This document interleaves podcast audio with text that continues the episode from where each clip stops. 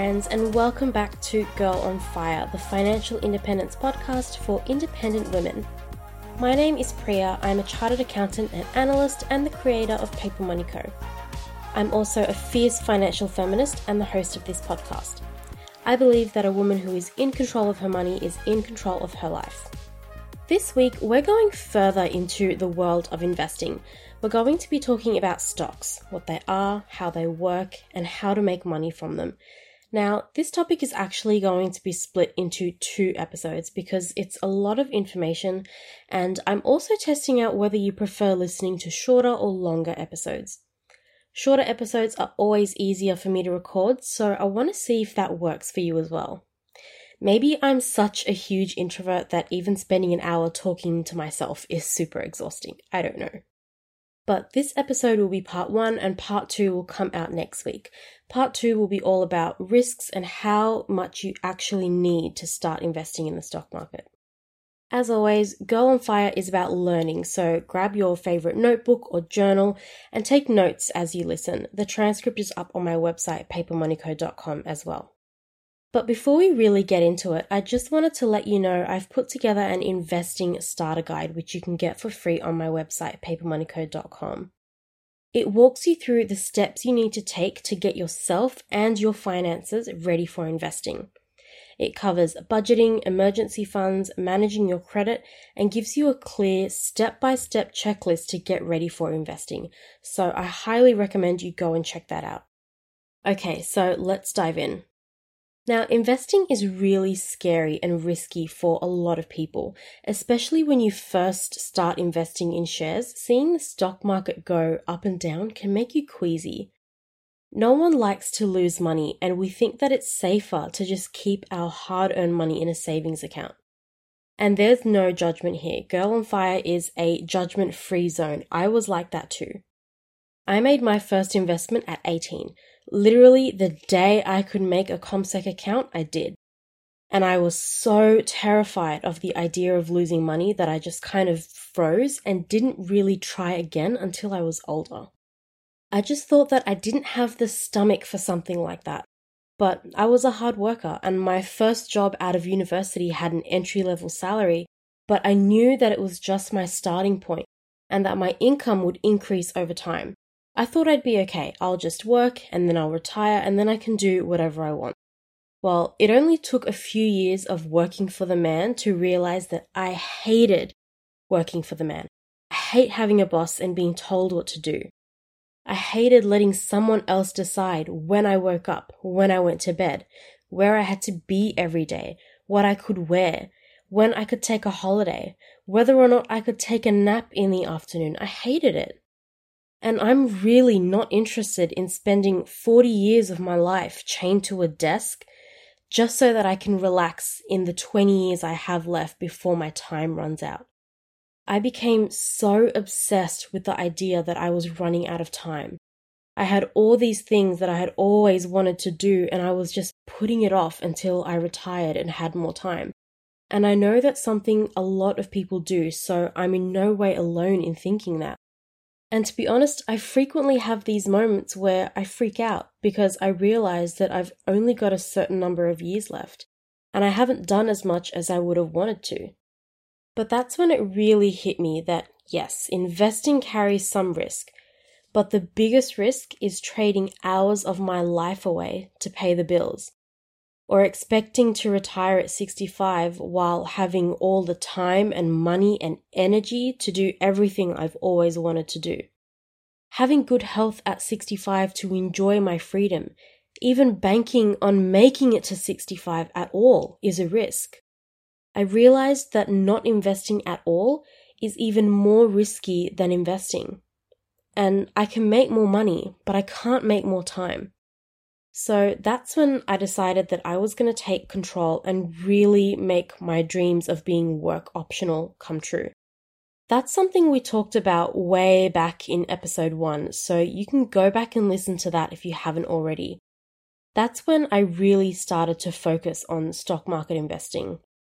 But the whole point of me sharing that story is this it's okay to be scared. But you have to understand that not investing is a huge risk.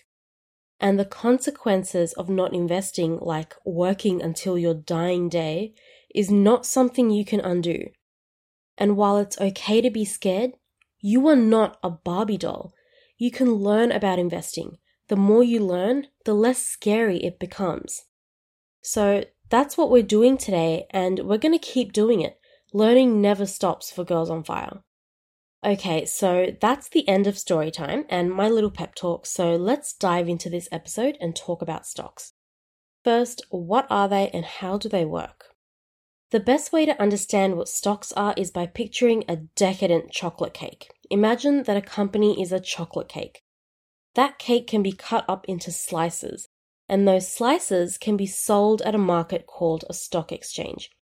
I can buy and own a slice of that cake. So let's say I buy three out of the 10 slices of this chocolate cake. Don't judge me, I like cake. That means I own 30% of that cake. I can then either keep my slices and make money as they become more valuable, or I can sell them. But I own a portion of that cake, so when the cake makes some profit, I get a proportion of it as well. Companies work in the same way.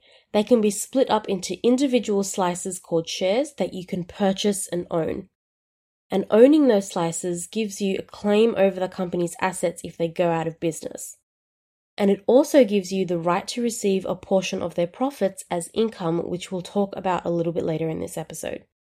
You can either hold on to those slices and keep earning that income and keep making money as the value of the slice goes up, or you can sell your slice to other investors.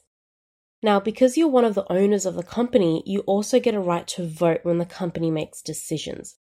Something to note here though, those individual slices that a company is broken into those are called shares, and a collection of shares is called stocks. Most of the time, though, the words share and stock are used interchangeably and they refer to ownership of a company. Another thing to note is that there are different types of stocks, and the different types give you different rights.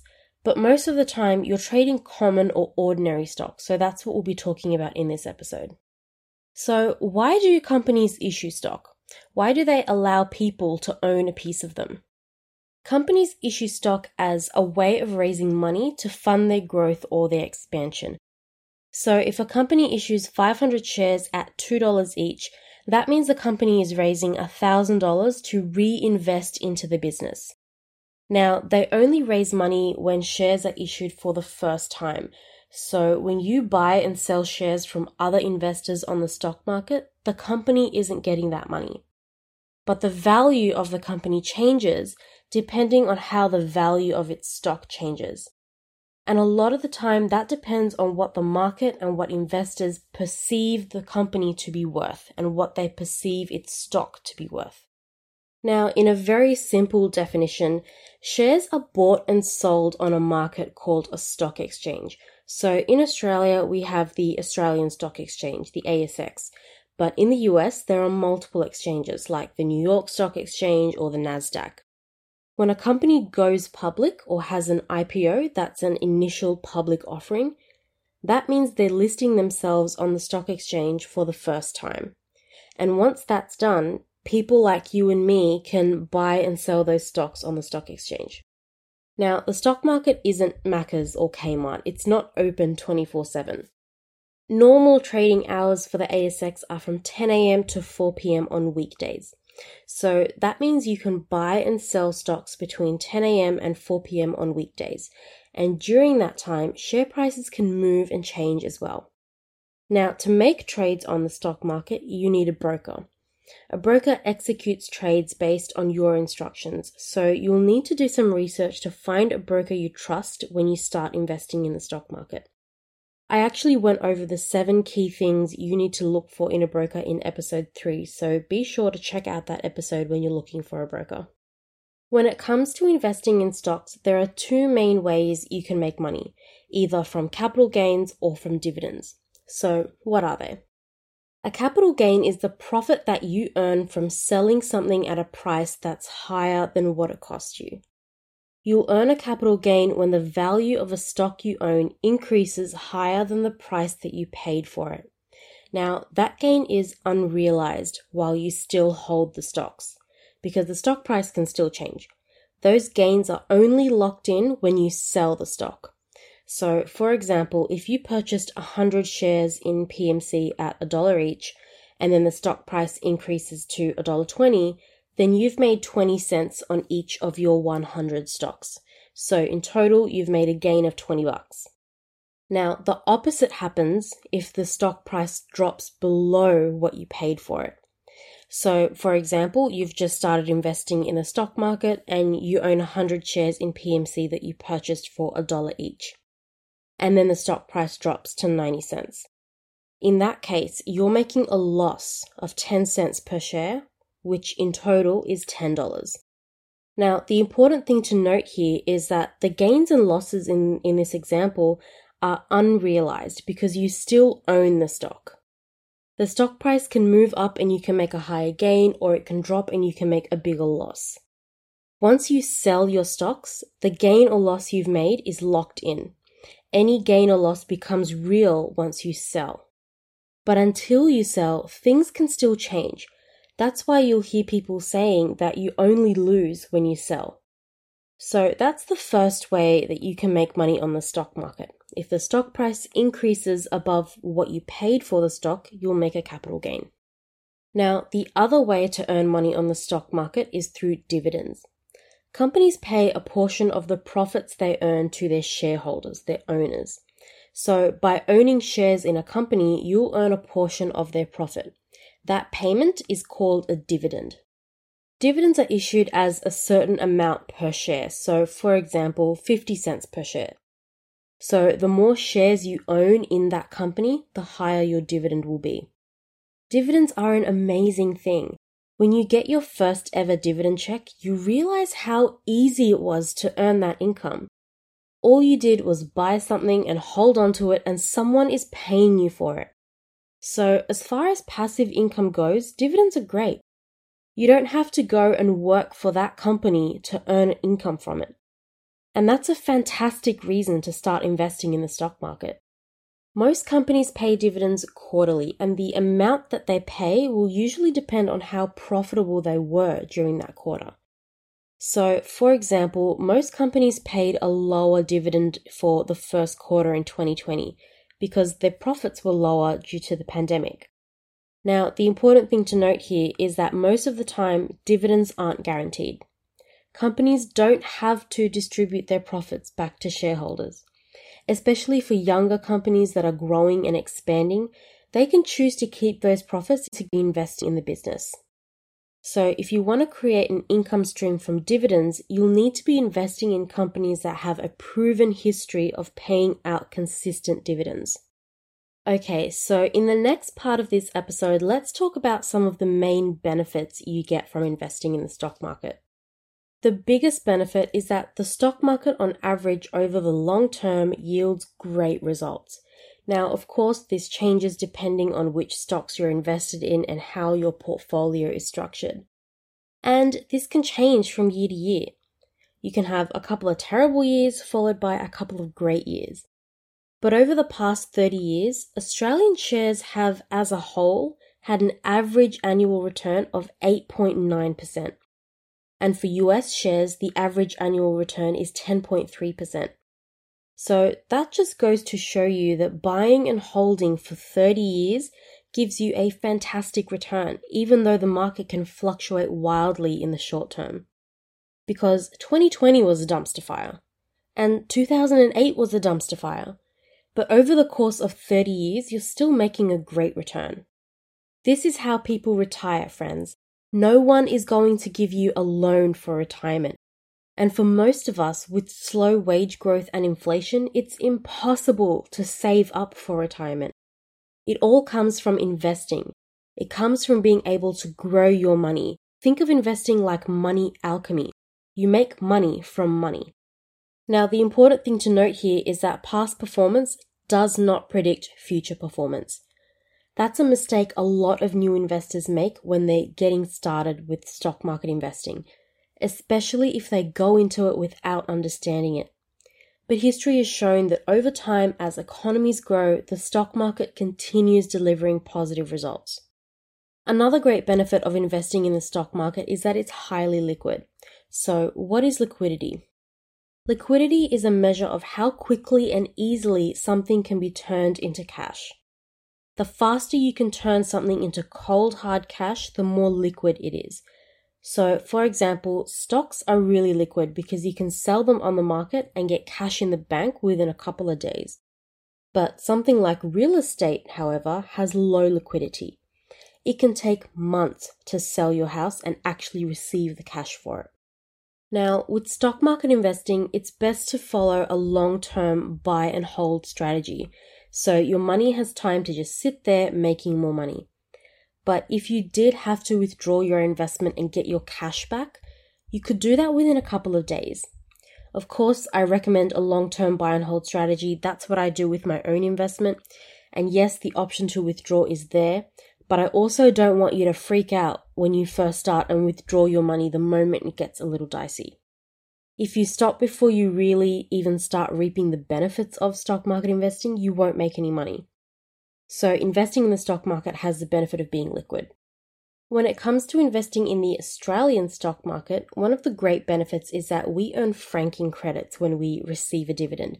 Now, franking is Australia's dividend imputation system, and it's a huge topic on its own that we'll cover in detail in a future episode. But for now, what you need to know is this franking credits are essentially a credit that you receive on your taxes when you earn a dividend. And you get that credit because the company that you're a part owner of already paid taxes. So companies pay dividends from their after tax profits. That means they've already paid taxes on the money they use to pay out dividends. And since you're an owner of that company, you earn a credit on those dividends because the company already paid taxes on that money. In Australia, we pay taxes on all our worldwide income. So when you earn a dividend, you need to pay tax on it. But if your dividend comes with a franking credit, then you only have to pay the difference between your personal tax rate and the company tax rate, which is currently 30%. This is another way that the government incentivizes people to invest in Australian companies. And it's also to avoid the double taxation of dividends. Because if a company pays you a dividend from its after tax profit, and then you pay taxes on the dividend itself, it's essentially being taxed twice. So, by giving you a credit for the tax paid by the company, you only have to pay the difference in your taxes. Franking is a pretty complicated topic, and I've only spent a few minutes going through it. But what you need to know for now is that franking is a benefit when you're buying shares in Australian companies. Moving on, one of the great things about making money on the stock market is that everyone is equal. The amount of money you earn will be determined by which companies you're invested in and how much you've invested. No one knows if you're a woman, if you've got dark skin. No one knows if you're Asian or if you're an immigrant or what your pronouns are.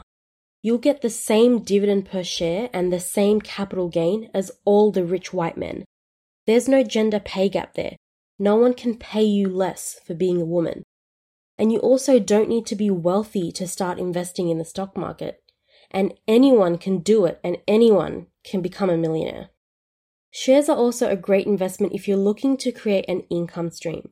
You'll just need to make sure you're invested in companies that consistently pay dividends. The only thing to keep in mind here is that dividends aren't guaranteed. Companies can choose not to issue dividends if they want to keep profits for growth or if they've been struggling. Having said that, though, when you do earn a dividend or even a capital gain, it's passive income. It's money you earned by doing nothing, which is a huge benefit. You just have to own the shares, you don't have to do anything else. So you earn money with zero effort. The only effort you'd need to put in is deciding which stocks to invest in and managing your portfolio. When you first start investing, that can be a lot of effort, but as you learn more about the stock market and investing, it gets easier. Not only that, but you get to decide how much effort you want to put into managing your portfolio. But you get a piece of the company's profits without having to work for them. And I love that. I can make money from Woolies and Commonwealth Bank and I don't even work there. Another great benefit of investing in stocks is that you can opt into a dividend reinvestment plan. Now, we talked about what dividends are a little earlier in this episode.